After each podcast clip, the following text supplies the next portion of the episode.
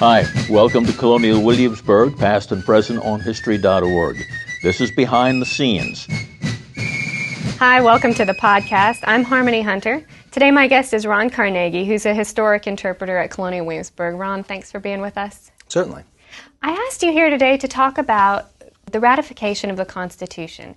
And I think it's an interesting idea because, for me, anyways, I always think about the Constitution as kind of always having been there. But we actually had a period in our history after the Revolution and before the Constitution when we really had kind of a pretty loose governance that wasn't working that well. Can you talk to me about what happened between the Declaration of Independence and the Constitution that we know today? Well, it's it's actually long uh, a different period than that. The Articles of Confederation, which are the governing body or the governing rules that the United States was under prior to the Constitution wasn't even adopted until 1781, um, not in 1776. There, there was no definition of what the federal government was from 76 until the adoption of the Articles in 81.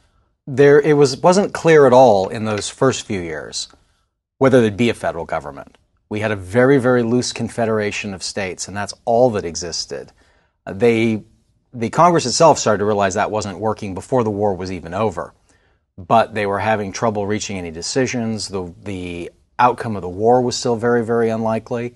So the creation of a system of government wasn't working. They put it off for a number of years, uh, looking at it again in 78.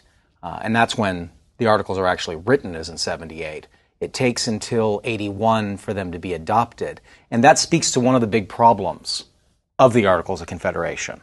One of the reasons there's that big span of time in getting it adopted is it required too large a number of states to vote in favor of anything. That same problem is going to make them very, very weak and make it very difficult to do anything when it's the governing body in those first few years of our of our American Republic. The uh, they also really restrict the power of the federal government. Uh, the there's no executive; it's still uh, being driven by the Congress, by uh, the legislature. The legislature is given no authority to raise revenue. They cannot raise taxes. They levy imposts to individual states, asking, requiring the states to give them money, but there's nothing to make the states do that. And because of this, they end up with very little little money, little authority. Uh, during the uh, 1780s, uh, various states are entering into their own foreign treaties. They're charging the states around them uh, import duties, uh, sometimes very unfairly, to get trade advantages. there's a number of trouble like that that's going on in a time when there is severe economic crisis and the federal government really needs money to be able to pay the debts that it entered into in the war. You said there's no executive. It seems like as we're a nation that's breaking with England, we're taking great pains not to create anything which could work like a king, which could yes. give somebody the power of a monarch. It's a reaction to the uh, near absolute power that they viewed the king as having in England. Um, even in the British system, the king isn't is, doesn't have absolute power, but he's involved in all the branches of government. He has far more authority uh, than uh, than another executive would, and even outside of monarchies, it's very common in, uh, in a republic to see an executive rise to power, become a demagogue, make him put himself up as, uh, as a dictator. The guide that most Americans are looking at when they're creating their government here in the United States is Rome. They're looking at the Roman Republic. But the Roman Republic became an empire. The, uh, the Caesars took over. Um, that's a, that's a strong precedent, and they're aware of that. And so, not only the event of the late war, but the models that they're following creating our government, they um, they all have that tendency to be manipulated by a tyrant. And so, there's a strong strong fear of an executive office. That's going to be true when the Constitution's uh, created. It's one of the biggest dangers, the biggest challenges to seeing the Constitution ratified was that it did create an executive office. So we've got the Articles of Confederation, mm-hmm. but it didn't work. They don't work because um, the states require too much. Uh, there, there, too many of the states have to agree for anything to pass, and the states aren't doing that. The states uh, are far more concerned with their local interests, uh, their own uh, situations. Uh, one of the arguments that's constantly made even today with the Constitution is that division between state power, and state authority, and federal authority. Well, under the Articles, all of that balance is leaning far over to the states. They're, the federal government has almost no authority. It's very difficult to get any work done. The um, people who were against the idea of a, a, central government at all use its ability to make amendments to stop it what power it did have to reduce it even further. So the uh, the government's ineffectual. It doesn't have the power or authority to do pretty much anything. It can't even raise money. Um, and without money, it can't pay for any of the things it needs to do. Um, this comes to a head in, in, Washington's mind, and he uses this as, as evidence for why we need a stronger government when you start having bodies of men raising an armed rebellion against the new United States. The situation was really bad, really bad. So bad that a number of men who were driving forces during the revolution were beginning to believe that our experiment had failed and that a government had to have a monarch or a, I don't want to use the word tyrant, uh, but a, a, very strong executive, stronger than our presidency is going to be, uh, to move back to that older idea of, of a overruling uh, influential government who's responsible for all branches, like a like the king in England.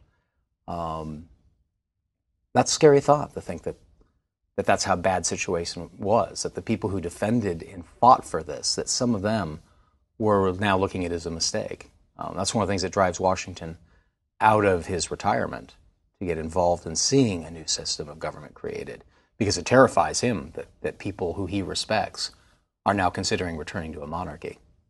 So tell me about what happens when they decide the Articles of Confederation aren't working. They've got to get together and come up with a new plan. They're inventing a government that there's no model for in history. And that they have no authority for their, uh, when they meet in Philadelphia, what their instructions actually are is to revise the Articles of Confederation. And when we say they, who are we talking about? Um, a number of deputies is what they were calling them. Deputies were chosen by the various states to represent in a smaller convention. Uh, in most cases, these men are members of the Congress. Uh, one of the most notable exceptions to that would be Washington. Washington was retired at the time, but he was sent as one of the, uh, the deputies for Virginia. So Washington's retired, but he's still probably the country's biggest celebrity, and his mm-hmm. presence alone at the proceedings kind of lends them some credibility. Exactly, exactly. So what happened? A few of them brought plans. Um, one of those is called the Virginia Plan, and that was brought by uh, by Madison. It's the reason we view Madison as the father of the Constitution, because the Constitution wasn't created by one man, um, and we often refer to him as being its author, but in reality, government is compromise. And that's exactly what was happening in that convention. Um, but a lot of the compromises and the, the, mold that was followed was based on this Virginia plan that Madison brought, uh, with small alterations based on various compromises on numbers of votes and things like that. You talked about compromise. I think so many of the men who gathered there were there were such huge divisions that compromise. Mm-hmm. It's, it's almost an understatement when you talk about what they had to overcome to be able to to agree on a plan that they thought would work. There were divisions between North and South, between large states and small states, between Federalists and Anti Federalists, people who felt like there should be a very strong central government, and people who felt like power should reside in the states. I don't believe there were very many uh, Anti Federalists represented in the convention. That's going to play more of a part during the ratification process. Uh, but some of the other things you mentioned were, were huge issues. Um, I mean, the, the compromise that's refers, referred to as the Great Compromise, the biggest compromise, is directly based on what you were saying about large and small states, and that's how will the states be represented in the legislature. Uh, small states wanted an equal vote; they wanted one vote per state, whereas large, heavily populated states, such as Virginia, want uh, representation by their population. We have a government that's made up basically of four parts the three branches, and one of those branches is divided into two. And by the original Constitution, every one of those groups was chosen in a different fashion and serves for a different term. So what that does is it means if you have any major change that uh, that somebody wants to make happen, it's very difficult. It's difficult to achieve large scale change. You have to get a consensus of, of four groups. So, so it's going to take a, a, lot of work, a lot of agreement, and some time. And that was, uh, that was the preserve to make sure we don't enter into foolish changes, that we don't move too quickly, and that we consider things very well.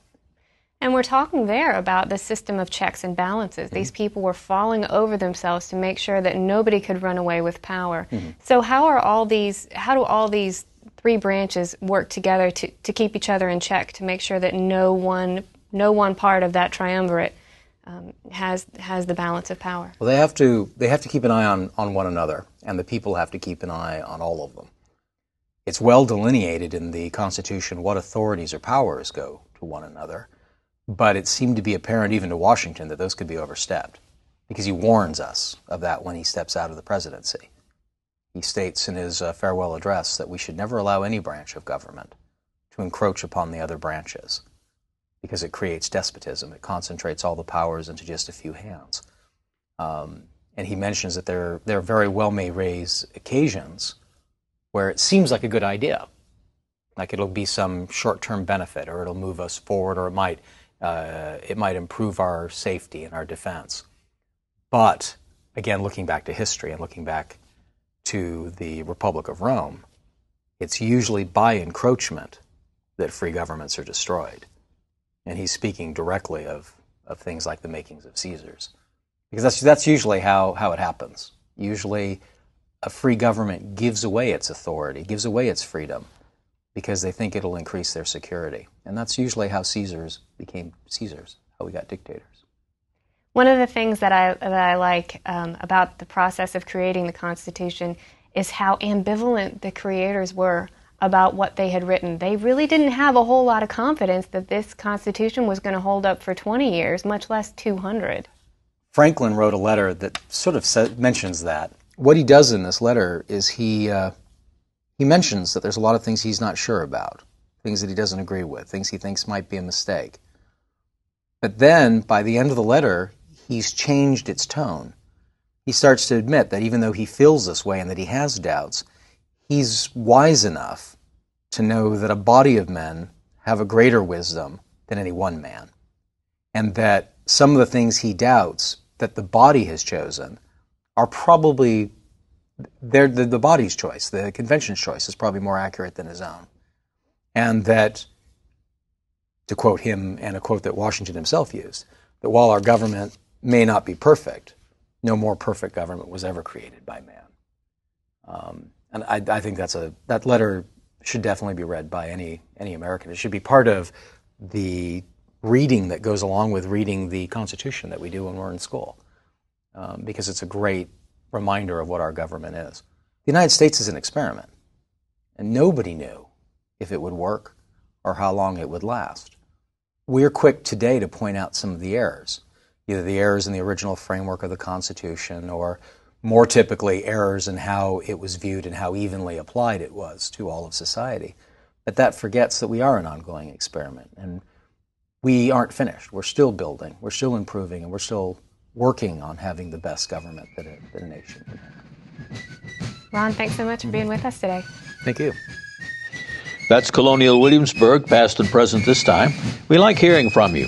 Send us a comment at history.org slash podcasts. Check back often. We'll post more for you to download and hear.